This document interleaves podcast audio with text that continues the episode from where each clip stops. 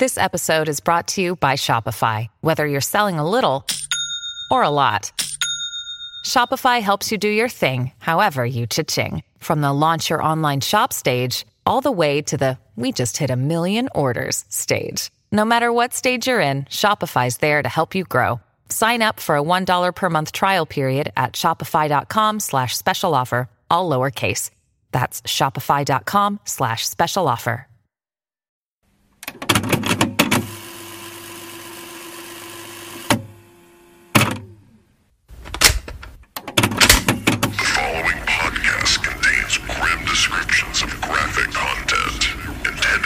Mature audience. Listener discretion is advised.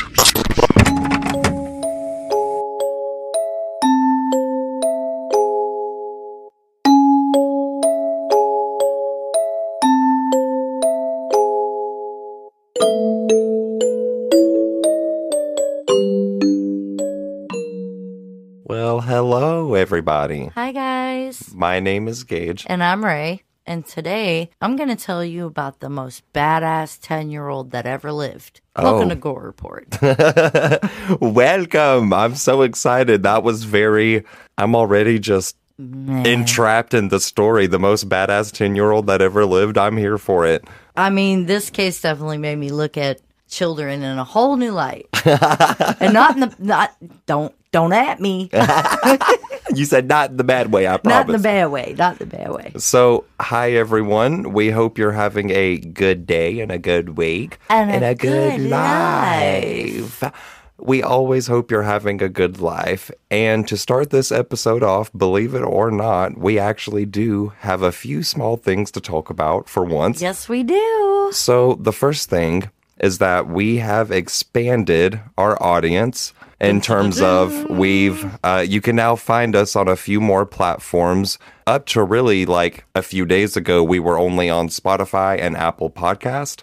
But now that has changed. And you can now also find us on Amazon Music, Audible, and Google podcast Yes. So I've that's really cool. Yeah, I know it's really cool. It's really, really cool. Again, we had no idea this show would grow to what it's grown to, and you guys being a part of the journey is absolutely freaking awesome. And we wouldn't have been able to do any of this without you. you Right. know? Right, exactly. So- You're our babies. You're our baby. And we love you. and we always will as long as you consent to it because consent Consent is is important. important. It is very, very important. So that's something cool that we wanted to share. And a big hello to all of our new listeners. We are so happy to have you. Yes, welcome, welcome. We usually say that in the very beginning, but we got really excited to tell you guys about our expansion. So, uh, yeah, welcome. If you are listening to me and Rae here at Gore Report for the first time, well, hello. Hello. We are two awkward beans from small town Georgia, and we have a hankering for some true crime and some, we like to talk some spook and Some spook and some creepy and some weird, and some dark history. all the weird stuff. So that's kind of our thing. We upload episodes every Thursday. We've been best friends for like a decade. Yep. And uh Over a decade. Over a decade, yeah. Well, this is just, you know, our thing. So if you are new to the show and just listening for your first time, then I really hope you stick around. We would love to have you. And we're sorry. And we are sorry in advance because, again, I put emphasis on we are two really extremely severely awkward bees. And we try our best not to be, but it always fails. So, so, before we dive into my case, I heard that you had a short report for today. yes, a short report, which this is our first one. Yes. Basically, we've decided that if we have any kind of true crime news or any kind of present day updates on past cases that we've covered, that we would have a little section in our introduction called short reports. Get it? Short report, gore report. no, just me. Okay. No? Okay. But yeah, I heard about this story. It's very recent. This just took place on November 30th, and it absolutely broke my fucking heart. And there's not a lot of details out at the moment. Okay. But on November 30th, there was a seven year old in Paradise, Texas. Okay. Her name is Athena Strand. She was seven years old. and she was playing in her driveway when she was abducted by a FedEx driver. What? Yes, and literally within an hour of him abducting her again out of her fucking driveway, he murdered her and then dumped her body. Oh my god. Yeah, this literally just happened and it is so sad. Like she was 7 and she was playing in her own driveway. Like isn't that just sad? Nobody's safe anymore. Like the world is just a really really not so good place and it's it's so sad to th- you know you add this layer of the holidays about to happen and this poor girl's parents now have to deal with this. I just i Yeah. couldn't imagine but i wanted to tell you guys about it because the minute that i heard about it it's just been weighing on me mm-hmm. really heavily. There's not a lot of information out right now. An arrest has been made but you know it's still in the beginning phases. This Yeah. just happened like two weeks ago a little over two weeks ago so uh yeah if any updates come about you know this may be a case in the future that we're going to cover but i just wanted to tell you guys about it. It's very very sad and my heart goes out to this family. I just couldn't imagine. I Yeah. literally couldn't imagine. It fucked up my whole week to learn about this. I'm not even not even gonna lie. my darling, I'm gonna fuck up your whole evening. oh no. Oh, so this case was really hard for me to look into. oh shit Yeah. Because Yeah. Because you know how like I like to look at um every different aspect of the case and like what drives these people to do things. of and- course of course Right. But to me personally, I think the person responsible in this story is an absolute monster. What he did was unforgivable. And, you know, I hope he has pineapple shoved up his ass in hell. I mean, jesus let's be real. Anyway, I tried looking into autopsy reports and any further information that might be out there, you know, like of the crime scenes and stuff. Gotcha. But there was none from what I saw. So I compiled information from various sources to put together a clear, better, brighter picture. gotcha gotcha gotcha And uh, today's story is actually brought to us by Megan Beeman. Oh, Megan! Yes. So not only is Megan a avid listener of ours, she's supported the show from the very beginning, but I've actually known her and have been friends with her almost the same amount of time that I've known you and been friends with you. Oh, awesome. So Megan, hi, if you're Hello. listening to this, I love you and thanks for suggesting a case for us.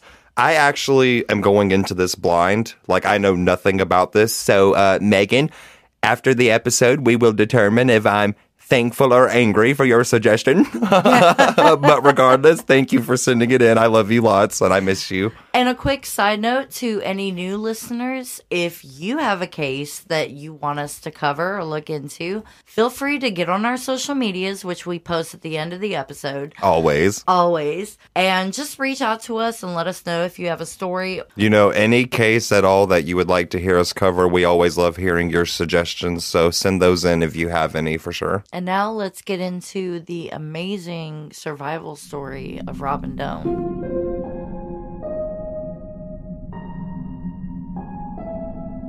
So today I am taking you to Pampa, Texas on September 29th in 2005. Okay. So there's a 10 year old little girl named Robin Doan, and she was getting ready for school. She grew up in a very loving household with her mom, Michelle Conrad, her stepdad, Brian Conrad, who was a hardworking farmer and a family man, Gotcha. and her older teenage brother, Zach. Okay. They were all very kind, real people, like the caring type of people who were just living their dream. You Oh, know, they had their good. house on the farm, all this land, you know, Absolutely. beautiful. So Brian was making pancakes that morning, which was Robin's favorite.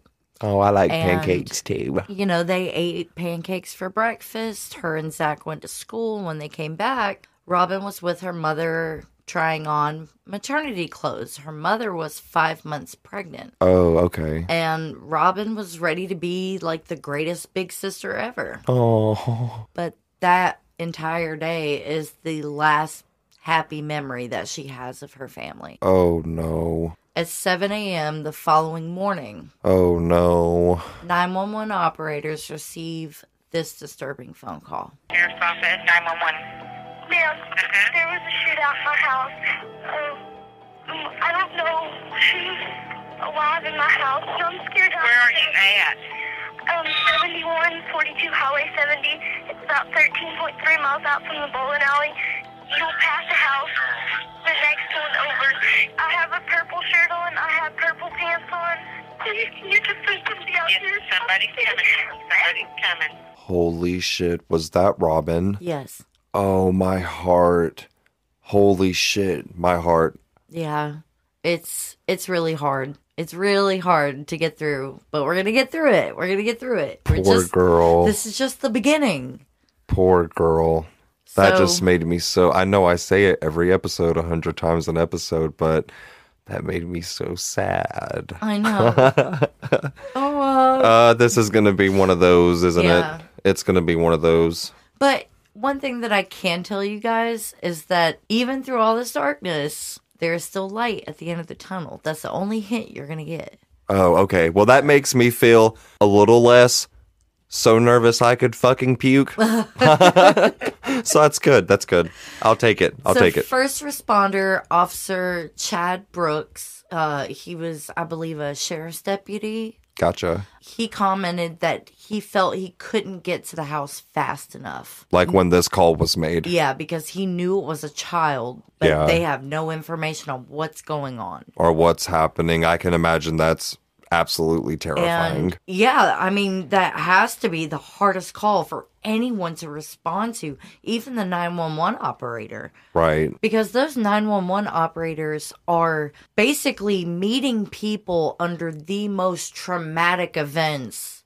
In some really They're ridiculously right. They're seeing these high pressure people in- circumstances. In, ways that they wouldn't normally act because they're stressed or they're scared. You know, yeah, it's So- sad, especially and then you bring a child being on that end of the situation. Exactly. That is terrifying. And it is, you know, sad. I'm going to say that like a hundred times. I'm already so sad about this, but continue. I'm sorry. So the uh, the deputies pulled into the driveway of the Conrad family farm, and they see ten year old Robin Doan. She's still wearing her pajamas, sitting on the back of her stepdad's pickup truck on the phone with nine one one. Oh my God. Robin jumped down from the back of the pickup truck, and she immediately ran over and hugged Officer Chad Brooks. Oh my God. Chad also stated that despite how bad Robin was distraught, she was still able to articulate very precisely about what happened, what she experienced. Oh my God. And she's so young. Yeah. What a badass little girl. Holy shit.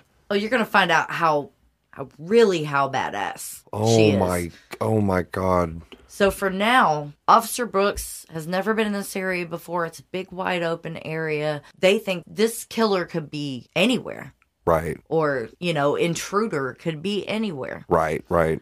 and he takes Robin and puts her in his patrol car and locks the doors so he can join the other officers with guns drawn To go search everything. to go sweep. Yeah, because you know all they know is she said it's a shootout. Yeah. He gets there, she's telling him, you know, what's going on. They got to go clear it. Right. Right. So the eastern door of the residence had been kicked in, but the house was eerily untouched. Everything was in place, there was nothing stolen, and even the coffee pot was set to come on the next morning. Oh wow. So, like that morning, it would have turned on. gotcha. When they get to the master bedroom, they find 31 year old Brian. He was shot three times. Holy shit. 35 year old pregnant Michelle was shot six times. Oh my God.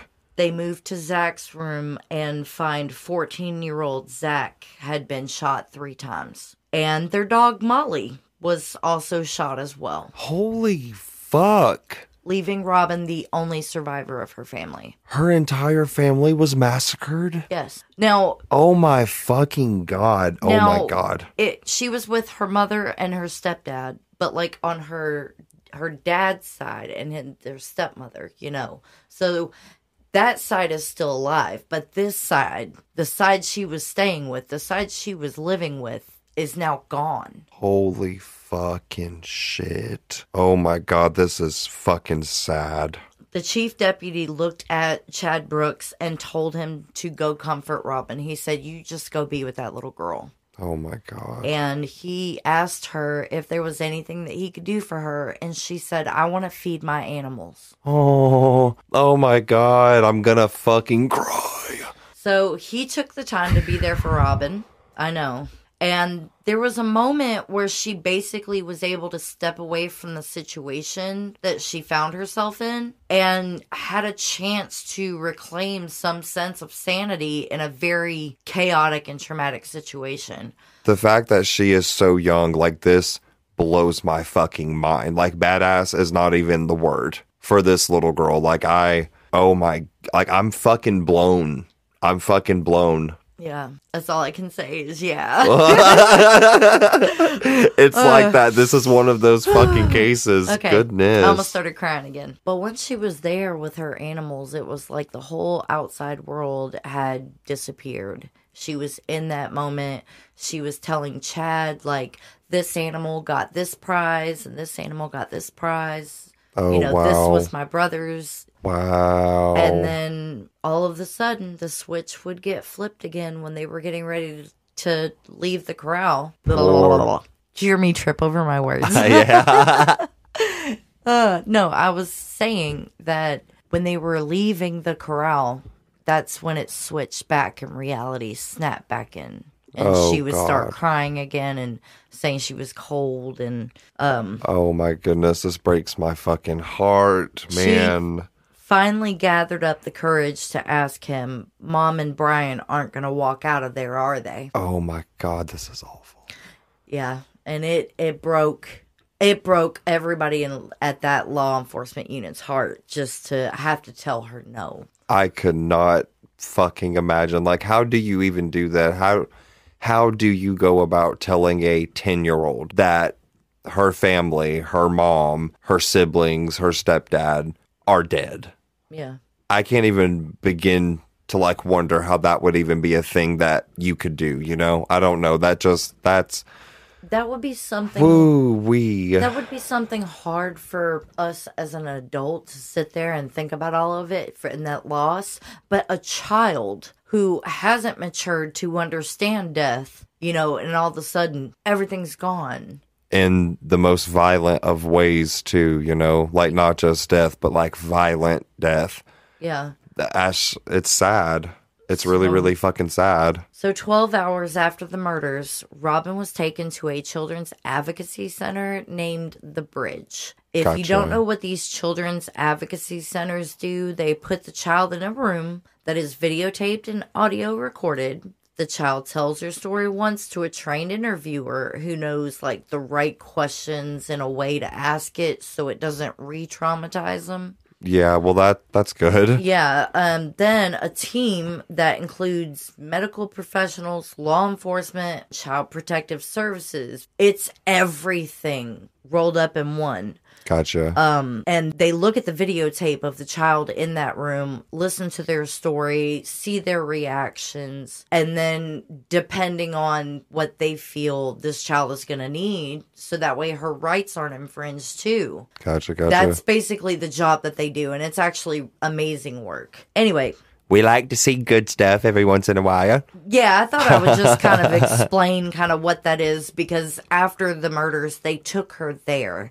So basically, she would sit down with an advocate, tell her her story, her side of things, her perspective, and, you know, things where they might clam up. The advocate would then let them know, hey, this is a safe space, you're safe, da da da da. Gotcha, gotcha, So gotcha. it's like I said, it's really awesome work. Anyway, Robin is asked if she knows why she's there, and this is what she said. Quote, to talk about what happened this morning, I have a question. Do I really have to talk about what happened this morning again? Because I told people and told people, and it just crushes me every time I say it. I can't really talk about that again. End quote. oh my fucking god. But even though she didn't want to talk about it, when it was explained like your story is important, so we can catch who did this. So then she started opening up and telling them like her perspective. So this, I am quoting her words exactly from an interview. She said, That night I was having a nightmare and I remember hearing gunshots in my dream. But when I woke up, it didn't end. The gunshots were actually going off in my house. My mother started screaming, screaming, and screaming and screaming. I jumped out of my bed and I went and crouched down by my door. That's when I heard footsteps. It was very loud. He was stomping. I just remember popping up as fast as I could and just taking two leaps back into my bed and just freezing. He fired two rounds off at me. I had one of them graze my left leg and left arm. He turned to my brother's room, and I just remember gunshots going off and my brother moaning. I played dead for two and a half hours. I was like, I can't just lay here. I need to do something. And so I just proceeded out the door and started dialing 911. End quote. I am literally fucking speechless Yeah. and on the verge of tears. This is fucking awful. This is absolutely fucking awful. Everybody, take a deep breath. It's a lot, but we're going to get through it. So Robin lay in bed, playing dead. The whole time, she's hearing the gunman moving around her house. Believing all the occupants were dead, he went downstairs and started going through the whole house. Like oh my god. he was he was looking through the house for things to take, Mm-hmm. but he didn't make a mess of it. He was tidy burglarizing. tidy burglarizing. Immediately no. I tried. There's there's no other coping mechanism I have for my level of oh my fuck yeah. at this point in the story. So I just kind of So Robin listened the whole time. She listened the whole time as he rummaged through drawers. He got himself something to eat and then he ended up leaving the house. Are you fucking kidding me? He literally shot everyone and then made him something to fucking eat. yeah. What the At least that's what one of my sources say. What in the literal fuck? So it's unclear whether she passed out for a little while, but the whole house got quiet and she didn't want to move. She didn't move until the sun started to come through the windows just a little bit, like sunrise. Oh my god. Bless her heart, man. She was 10. She's just a baby. I literally could not fucking imagine. Like in any way, I cannot imagine this. This is literally unfucking imaginable. Right? I told you. I told you. I think this And guy's a monster. And my he heart is breaking. He deserves all the uncomfortable anal probing that is readily made available to him Hopefully with pineapples. and spikes and, and- and nails and needles. oh Good my God. oh my god. this is really really uh, an evil one for sure. Yeah. So once everything was quiet, you know, she was she didn't stop to look into any of the rooms because she was already scared she knew what she was going to find.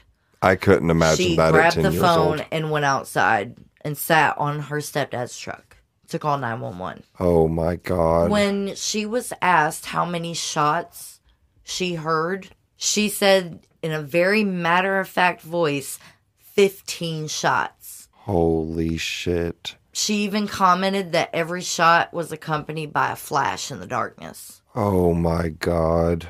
The oh, this is making me sick. The investigators found 15 shells exactly. So she recalled that at 10 years old, literally perfectly. Yep, in Robin's room. Oh my god. in her room, the two shots missed her. And one source says that one of the bullets went through her pillow. Anyway, one of the bullets was lodged into like a plastic drawer that was beside her bed. There was a bullet hole in it. Holy shit. And shit. then another bullet grazed her arm and her leg. And obviously, I guess he thought he got her. wow. Uh, investigators found 15 shots. They also found footprints and tire marks, but what they didn't have was DNA evidence or fingerprints. This was an absolutely senseless crime, and no one had any inclination or evidence to figure out who did this. Like, who would do such a thing. She's really 10, couldn't imagine lost this. her whole family and the baby. I It's heavy. It's heavy. So- super fucking heavy. super heavy. My God. So now the safety of Robin became first priority. They had absolutely no idea who had done this, where the killer is, and were they coming back for Robin. So Robin and her dad's side of the family, so her biological dad, her stepmom, and her stepsister, along with herself, was all moved into a home. You had to be buzzed in to get into the home. Oh Um, wow, like it- maximum security type was, shit. Yeah, under video surveillance. She was not allowed to leave under any circumstance, but they did make an exception for the funeral, and this is what Robin had to say. I just remember sitting there and I would just look at one casket and I'd look at the second casket and then I would turn and I'd look at the third casket and I would do it all over again. It wasn't fair to sit there and look at that. I know that was really hard to listen to. Yeah, that's again, can't imagine. It's like, could you imagine? And I'm like, absolutely fucking not. no, I can't imagine. This is fucking sad. Yeah. Sad. Depressing as fuck. This absolutely shocked the people in Pampa, Texas, to the point where they definitely made sure that their doors were locked or if they had a firearm close by. Yeah, I can imagine this had a severely awful effect on the community. Yeah. I literally couldn't even imagine because I've never had anything like that happen like in my neighborhood or close by me. You know, I wouldn't know how the fuck that would make me feel. That's scary. This Yeah. is the kind of crime that definitely impacts everybody. Everyone was concerned on whether this killer was going to strike again, and not to mention his whereabouts. Like, is he still in the city He could be anywhere or in the surrounding exactly. areas? Yeah. Yeah, that's a scary fucking thought. So there was this rumor going around that this was like some sort of a drug hit or Oh, gang wow. related. Holy you know, shit. rumors were spreading like wildfire because the sheriffs didn't have anything to go on. Right. So people are just making up evidence. shit. Yeah, this evidence. I mean, you know, the blood splatter from obvious impact from the bullets. Yeah. They had that. They had the footprints, but you know, they didn't really have anything to get off a person, Like forensic evidence right? of any kind. Like it was just not there. wow. This family was killed for absolutely no reason, and people were doing everything they could to figure out why this happened. Right. So it was said that the Conrad family were the salt of the earth type people. Like they were just loved by their community and their friends. It didn't matter who you were, they were very accepting and loving people. So this ended up being a random attack out of nowhere. They had no enemies. You know, they didn't have bad blood with anybody. This was literally random. That is fucking terrifying. But little did they know that the answer to this crime would lie with another crime that happened in another state 14 hours before the attack on the Conrad family.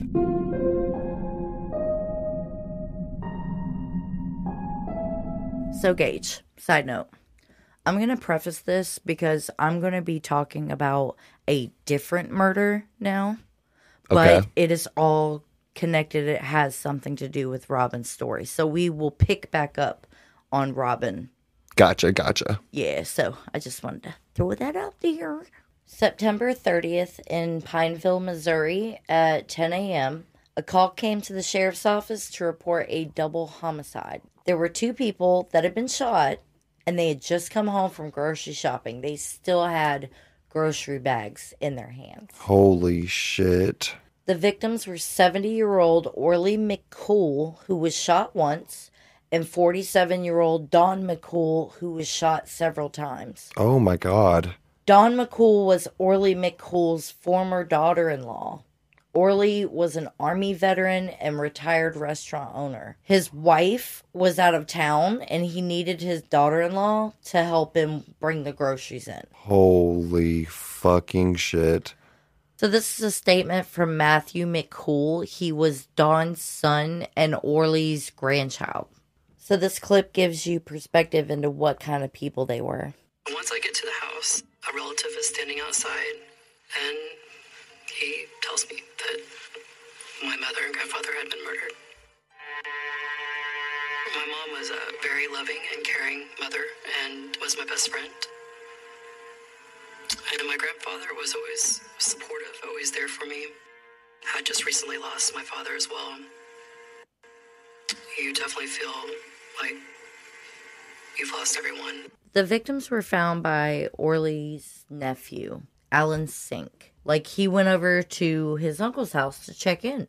Right, right. He found the front door was unlocked and he walked inside. Dawn's body was found on the lower level on the steps of the basement. Oh my God. She has sustained multiple gunshot wounds. Her purse was still on her shoulder. Jesus. In it, police found a receipt from the Town and Country supermarket, which was time stamped 1:53 p.m. Thursday, September 29th. Former McDonald County prosecutor Steve Geating has said the victims were killed sometime around 2 to 3 p.m. on the 29th. Dawn entered the house from the entry level and started carrying the groceries downstairs, and Orly walked in behind her. They had no idea there was an intruder hiding in Orly's office. That is so fucked. And the office was like right off of the foyer that they were walking through. Yeah. So Dawn actually walked past him first. And then he stepped out of the closet, shot Orly in the head. oh my God. And Dawn was walking down the stairs and he repeatedly shot down the stairs at Dawn. And Oh he continued to shoot. He continued to shoot until he was completely sure that they were both dead. Jesus fucking Christ. So, as the gunman exited the house, he looked over and saw like a set of keys by the flower box, Mm-hmm. and he took them, which were to a 2005 Dodge Dakota, and he fled the scene in Orly's truck. Holy shit. So, as they're investigating the crime scene, they realize that Orly McCool's truck is missing. They immediately put out a bolo, or which is a be on the lookout. Gotcha, gotcha. Considering Orly lived five miles from the grocery store, detectives concluded the murders took place sometime around 2 p.m. that day, and detectives found that there were several spent shell casings which they collected for later analysis and started interviewing eyewitnesses. So you had all this stuff going on Eyewitnesses. Eyewitnesses. One of the individuals they interviewed was Shane Walters, who said that around 2 p.m., he noticed a man walking around the Orly residence. He informed them that the man looked strikingly similar to Scott King, a local resident. The Who fol- is this Scott King? Exactly. Who are you, Scott King? The following clip is one of the deputy sheriffs that was on the scene of the McCool crime scene, and I was able to find this clip, but I wasn't able to find his name, so he will remain anonymous. We're looking at the ammo, the shell casings, and one of the other deputies there that does a lot of the crime scenes and said, I just took a burglar report. Well, Mr. King had reported that his son Levi had come into the house while he was gone and broke into his uh, gun safe and stole several guns. Holy fucking shit. Did you get that dun dun dun kind of kind of feeling? Yes, I definitely got the dun dun dun. but like, he found out what? Okay, so basically, so as they're talking to the eyewitness and everything, they're they're examining shell casings there on the crime scene. Gotcha, gotcha. And as they're looking at these shell casings, one of the officers who normally works crime scenes Gotcha. said that the shell casings seem kind of familiar because of the break in that he attended, the crime scene of the break in at Scott King. At Scott King's place. Yeah. Gotcha, gotcha. Yeah, thank you. That's what I was trying to say. But Gotcha, um, gotcha. But yeah, he was saying basically these, you know, some of the shell casings. He's like, mm, these look kind of familiar, and I know over here there was a burglary. So Where guns were stolen. right. Holy fucking shit. So Scott King lived in Missouri, just miles away from Orly, and investigators were informed that on September 29th, the day Orly and Dawn had been murdered, King reported a burglary at his house. no fucking way. King reported to police that he had gotten several guns stolen, including a 9mm Smith & Wesson pistol. The sheriff's office started to surmise the possibility like one of these weapons was used for this murder. Right, right. So the sheriffs contacted Scott King and made initial arrangements to search his residence. And McDonald County Sheriff's deputy arrived at King's house that afternoon. He showed the officers a spot by the door where he allowed his sons to shoot guns. What the fuck? That doesn't seem safe. Yeah, yeah, we're going to get into all of that here soon. But they found a bunch of different casings on the floor, and the casings appeared to match the ones detectives retrieved that morning from Orly's house. At the crime scene. Yes. So King stated that the casings were previously fired from a 9mm Smith & Wesson that had been stolen. Many casings that were found were sent to the crime lab for ballistics comparison. Later that day, Scott King went to the sheriff's office to submit a statement, and almost immediately he told them about his 23 year old son, Levi King. Scott told police that he had last seen Levi at 7 a.m. on September 29th. He took him to a bus stop so he could take a bus to Anderson. Levi got out of his dad's truck that morning and said he was going to the bathroom, but he never came back. What the fuck? So Scott thought that Levi might not only have possession of the gun, but was possibly involved in the murder to some degree.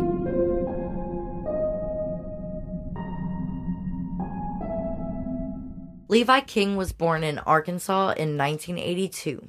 Uh, he was raised in Pineville, Missouri, along with six brothers and sisters. But problems with Levi began to show when he was really young. And I Oh, mean really no. young. Oh no, it's not going to be one of those. Yes. So No. at just four years old, he was angry with his sister. He couldn't remember what he was angry with her about. And he began to look into her bedroom for things that he could set on fire that would hurt her. and he was four. Yep. But instead of setting things on fire, he set the curtains on fire in his sister's bedroom. What Yeah. The hell? His parents divorced in 1987 when he was five years old. He then lived with his dad only. Wow. Like the King household was an absolute hellhole. It was unsanitary, they had no running water, and the house had no rules. and evidently they got a kid setting curtains on fucking fire. Yeah. Jesus. Like, what? I couldn't imagine. The kids could write on the walls even, and they could get alcohol wherever they wanted. Alcohol. Yep. Alcohol. How old are these kids? Alcohol. Yep. What? Levi took after his father, Scott, and they were both obsessed with weapons. His father had guns, swords, knives, and hatchets. His father often did drugs in front of the children, and by his early teenage years, Levi also picked up a drug habit himself. Oh no, not the generational recycled abuse. Like when he was around five years old, was when he started smoking and drinking. five years old. Five years old. I'm fucking speechless. Like At- I'm so speechless. At 13 or 14 years old, he began to pop pills. Holy shit, this is not good.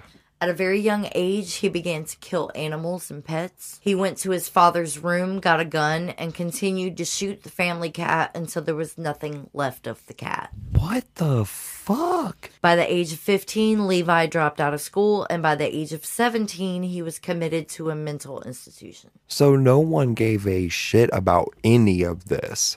No one. Oh my god, this is that same phenomenon that I talked Yeah. about in my last case when I covered William Cornick.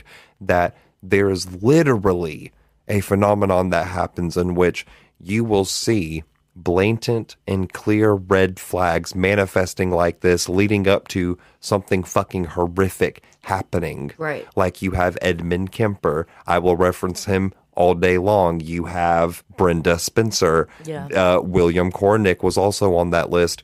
There is just so many times that you see this happen to where there is some crazy, ridiculous shit happening, some crazy, crazy twisted behavior and thinking happening, Yeah. and no one does nothing. And that is so, it's enraging. It's literally enraging. This is another example of that because that is And things fucking are just insane. perpetuated and just allowed to go on. For, He's literally shooting animals and shooting their house like their house pets. He's setting curtains on fire. Like this is absolutely fucking insane. Right. That no one stopped this kid. yeah. Like fucking crazy. And Levi's spiral or free fall, you could say, continued especially after the 2002 death of his brother Spencer, who was fatally wounded inside the house with one of his father's guns. What? Did he shoot himself or was he shot? It didn't say. I, I wasn't able to find anything like that, but he was shot by one of his father's guns. Fatally. Yes. Jesus. Like in the home, too. Yes. Good God. And at the age of 20, Levi was diagnosed with bipolar disorder. Heh, same. Sorry.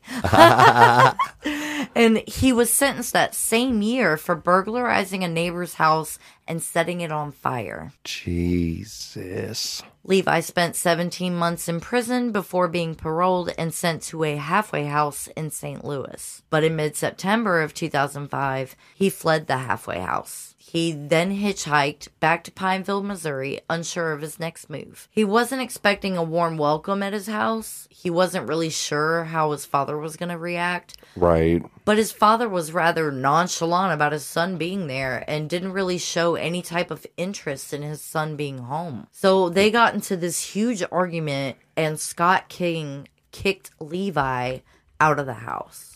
Oh no. So Levi felt that he wasn't good enough to be home with his dad and his family, and he wasn't good enough to be able to stay there with his family in the only place he knew. So he was angry. I I can see that. I can see that. Oh, So- this is making me nervous. Oh, whoa, what up, Squidward? and oh, whoa, I'm nervous. Yeah. yeah, I'm Squidward and yeah, I'm nervous. Squidward and I'm nervous. Okay, okay, I'm done. I'm sorry. I'm sorry. But uh, on a real note, though, I am nervous. So Levi waited for Scott to leave in the morning to go to work, and he entered his father's house and vandalized his father's bedroom, stole an AK 47, a scoped hunting rifle, a 380, which is another handgun, and a 9mm Smith & Wesson handgun. Oh, suspicious. Suspicious. Levi was connected to the McCool crime by the 9mm Smith & Wesson shell casings that match casings at Scott King's house. Gotcha. So the McDonald County Sheriff's Department issued a warrant for Levi King's arrest. So Levi headed south in Orly's truck. He had driven 500 miles out of Pampa into El Paso and across the border into Juarez, Mexico. Oh shit! So he was on the run. So Levi at this point was headed south in Orly McCool's truck, and he was starting to panic. The high from killing was starting to wear off, and he actually began to think about the situation that he was in. Oh, you don't say. Well, if it isn't the consequences of my own actions. Dun dun dun. He especially started to panic after he mistakenly exited off the main highway. He got turned around and got lost essentially, and turned back to go in the opposite direction, still in Orly's truck, and he was actually heading toward Border Patrol with no other exits in sight. Holy shit! So he goofed. He goofed hard. Goofed big time.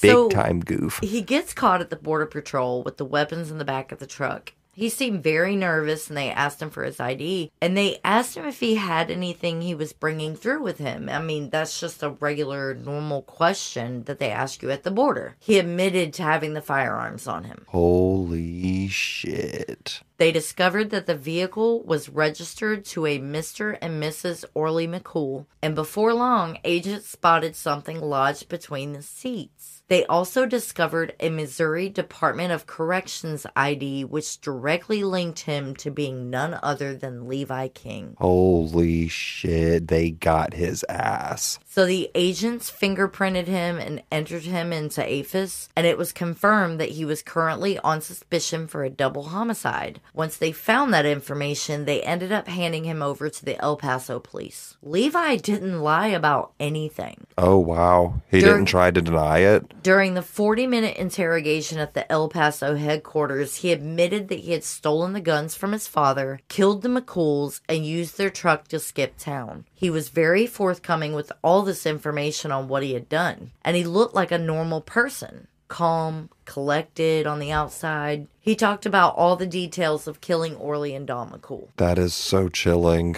Levi was then shipped back to Missouri. The following clip is of a deputy named Don Ruby who picked Levi King up at the border. And what he says that Levi said on his way back to Missouri turns my fucking stomach, dude. Listen to this. We get to El Paso PD. We are met by the detectives that are working the case. I observed Levi standing there, knew him, knew his name. He knew who I was. We both acknowledged each other. We loaded him up in the pickup up and headed back towards Missouri. During a conversation with Levi, he described that even hours later he could still smell the gunpowder, the sweat, and the blood, describing it as a feeling that was probably better than any drugs he'd ever done. Holy fucking shit. Yeah. Yeah, I Holy know. fucking shit. It's terrible. Killing for the fucking thrill of it. Jesus. Yeah, I kind of, uh, in the beginning, when you said he deserves pineapple shoved up his butthole, I, I second that. I second this. He deserves nothing but the most pineapple pineapples in his butt. That's all he deserves. Evil little twisted shithead. Oh my god. I said what had to be said. you was thinking it, yeah, but you said it. Right. He was formally interrogated on October 6, 2005. He told them every detail of his day when he killed Orly and Dawn. Once he left his father at the bus station, he walked his way back to his dad's place and stayed in an old car that was outside, like waiting for his dad to leave for work. Mm-hmm. And he took a hatchet, went inside the house, vandalized his dad's bedroom, took the hatchet, and hacked into the gun safe. He put the firearms and ammo in a book bag and left. Jesus fucking Christ. This is where he got the 9 mil, the hunting rifle, and the AK 47. He didn't have a plan, but he was armed.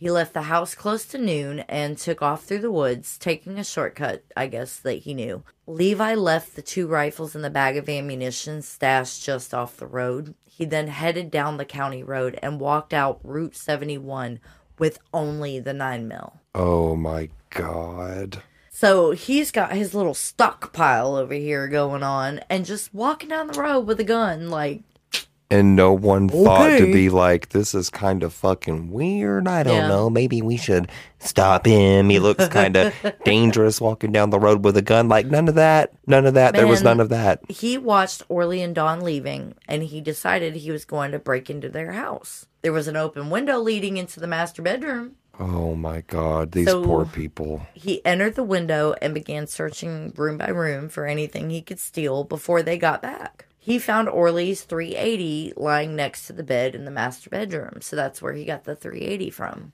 When he heard sounds of people returning, he hid in the office closet that I was telling you about. Yep. So Dawn walked by, he let her pass, Orly came in, he shot him in the side of the head, and Levi started to get really scared. He then aimed the gun down the stairs toward Dawn, who was still carrying groceries, and fired at her several times to make sure he killed her. Jesus fucking Christ. So he fled the scene in Orly's truck, we know that. He drove back to his father's house, then retrieved the backpack of guns he hid in the woods nearby. He told police he had absolutely no justification for killing the McCools, and he didn't know why he shot them, he just did. What in the fuck? So, this is a short clip from his interrogation, and they basically asked him why he did it. Uh, you just gotta. you- Just listen to this. Before I uh, even realized it, I mean, I uh, just pointed it at him and fired. How many times did you fire? Just once. He he spun and fell over. You walked back to the door and you said this woman. Why, um, explain to me why you shot at her. I was scared. I was.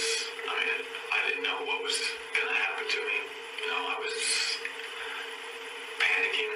On October 19th, Texas detectives received a phone call that there was a suspect in Missouri that had just admitted to killing a group of people in Texas. Oh my God, I fucking knew it. McDonald County Police in Missouri told the Gray County, Texas sheriffs that the suspect they have in custody is a man named Levi King. Levi never informed Missouri detectives that he ever killed anybody in Texas. Levi asked to specifically speak to Don Ruby, who was the deputy he befriended at the Missouri jail. Gotcha. He's the same deputy that went to go pick him up at the border Gotcha. Gotcha. And he requested for him to come in. So they allowed Levi King to go out into the yard at the jail and they walked around the yard and he sat there and told him, You know, there's four more, right? Oh my god, like I said, I fucking knew it. I knew that this little shithead was responsible for also killing Robin Doan's family. This is fucking insane. He had just killed two other people and then went to Texas and killed Robin's family and then went back. Oh, you figured it out. What in the fuck? Oh well, you my haven't com- god. you haven't completely figured it out, but This Le- makes me so sick. I had that feeling. I didn't want to say it prematurely, but like I was I would I was absorbing the vibe. and the vibe is still not likable. Damn sure isn't. Levi then came clean about the Conrad murders. Three weeks after the murders were committed. When he oh. was talking about the location, he didn't know it was Pampa, Texas. He identified the location, like where he had murdered these people, by a huge cross that was in the area. And from what I understand, there are very few locations that have a cross that's that big. Gotcha, gotcha. So he misidentified So the location. The deputy, like they did cross referencing to see if there were any open cases in those areas, and the Conrad family case was one of those cases. They also cross referenced evidence of the firearms he had in possession at the border, and the AK 47 was used in the Conrad murders. Holy shit. In March 2006, Levi was indicted for two counts of murder in Missouri and three counts of murder in Texas. He was facing the death penalty in both states. Levi pled guilty to all the charges, but he pled not guilty at first to the Conrad murders. Because the death penalty was on the table? I you think that's why? I believe he was still trying to see if he could get away with it. Maybe get an insanity plea or Either something? that or his um, prosecution team, like his defense team, probably told him to plead not guilty because that's that's plausible as well. True, But very true.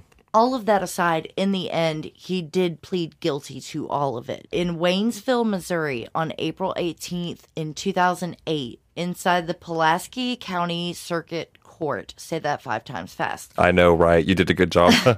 Levi King took the stand during his sentencing hearing for the murders of the McCools. The fact that he was involved in drugs and childhood abuse and everything else, he waived all of that in his defense. He said, I'm not going to blame it on anything. I did it. I'm guilty. I'm responsible. well, at least take accountability, you dipshit. That's all I have to the say look about on your it. face says everything. Like, wow, you deserve a, a fucking medal, guy. So Levi was subsequently sentenced to two life terms without the possibility of parole. And in August 2008, Levi entered Lubbock County Courthouse in Texas and pled not guilty to the murders of the Conrads, as I said earlier. This delayed the proceedings for about eight months, and when the proceedings finally picked up, he changed his plea to guilty Gotcha, gotcha.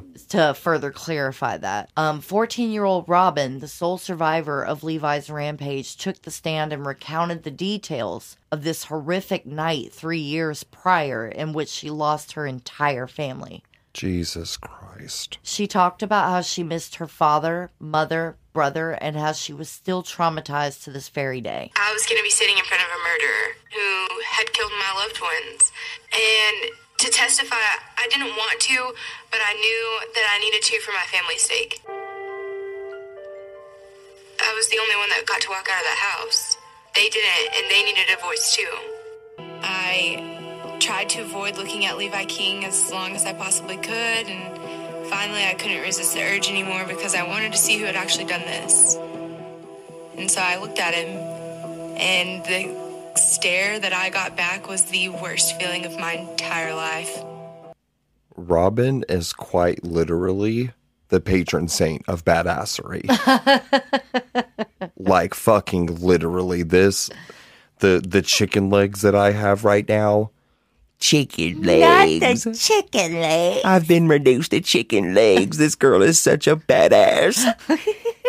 I literally am about to cry. This is fucking awful. It's awful, but it does end on a good note. It does. It does. I promise you it does. So Lynn Switzer, who is a former district attorney of Gray County, said, quote, the hard part about Robin testifying was to see the pain that precious little girl had to go through and endure. And then to see her say, I've endured this, but you're not taking my life away from me. I'm not giving you that kind of control. Holy shit, the chills. On October 5th, the jury began deliberating. Levi King was still facing death penalty charges for the impact that it had on Robin, like they were going balls to the wall. Good, good. To agree on the death penalty, though, the jury had to be completely in agreement. But one juror, one juror, held juror. That's such a weird word. Say it with me. Juror. Juror. Juror. So anyway, w- one of one of the people of the jury. There sounds better. He held out for more than seven hours and refused to vote for the death penalty. Did he say why? Nope. What the fuck? Without a unanimous vote on October 6, 2009, Levi King received three life sentences without the possibility of parole. Levi King is currently incarcerated at the Eastern Reception Diagnostic and Correctional Center in Bonne Terre, Missouri. Good. I hope he stays there for the rest of his fucking life. Okay, are you ready for the good ending? Are you Yes. guys happy? Are you ready for the good ending? Fuck Levi King. So on Robin's 16th birthday, she invited Officer Chad Brooks to attend and enjoy her birthday with her. What? I'm gonna fucking cry. Did he go? Yes, he went. I'm gonna cry. Yeah, so Robin Doan, now 28, remains in close contact with what she calls her law enforcement family, especially Chad Brooks. Oh, my heart, my fucking heart. Quoted she stayed. from Robin. This was quoted from She Robin. stayed in touch with them growing Yeah. up. Oh my god. She said, When I hug him every time I see him, it's that same hug I got the day that he came and he was the first one to me. Oh, I'm gonna fucking cry. Right? It's just like the most heartwarmingest, you know, just safe place kind of feeling. That makes me so happy that she has that. Truly, it makes me happy that she has that. Poor fucking girl. So her support system consists of the law enforcement community of Pampa. That's They- amazing. They actually raised $10,000 to pay for junior college and they're always there to motivate her.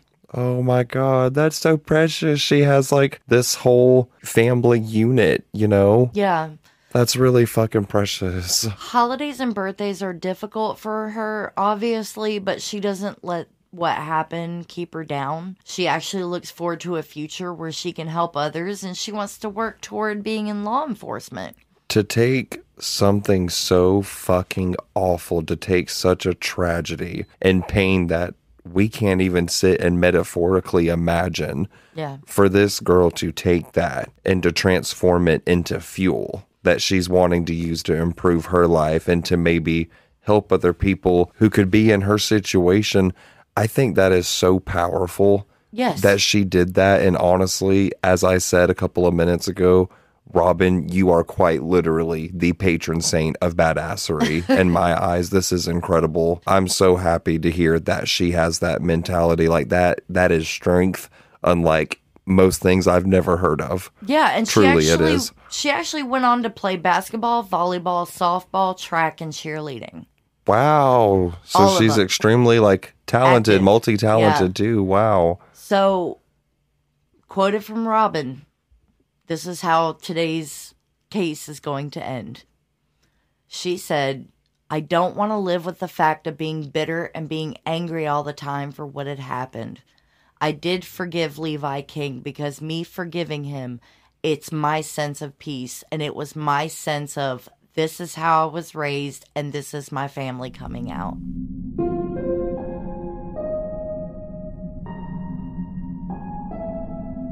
And that concludes the incredible survival story of Robin Doan.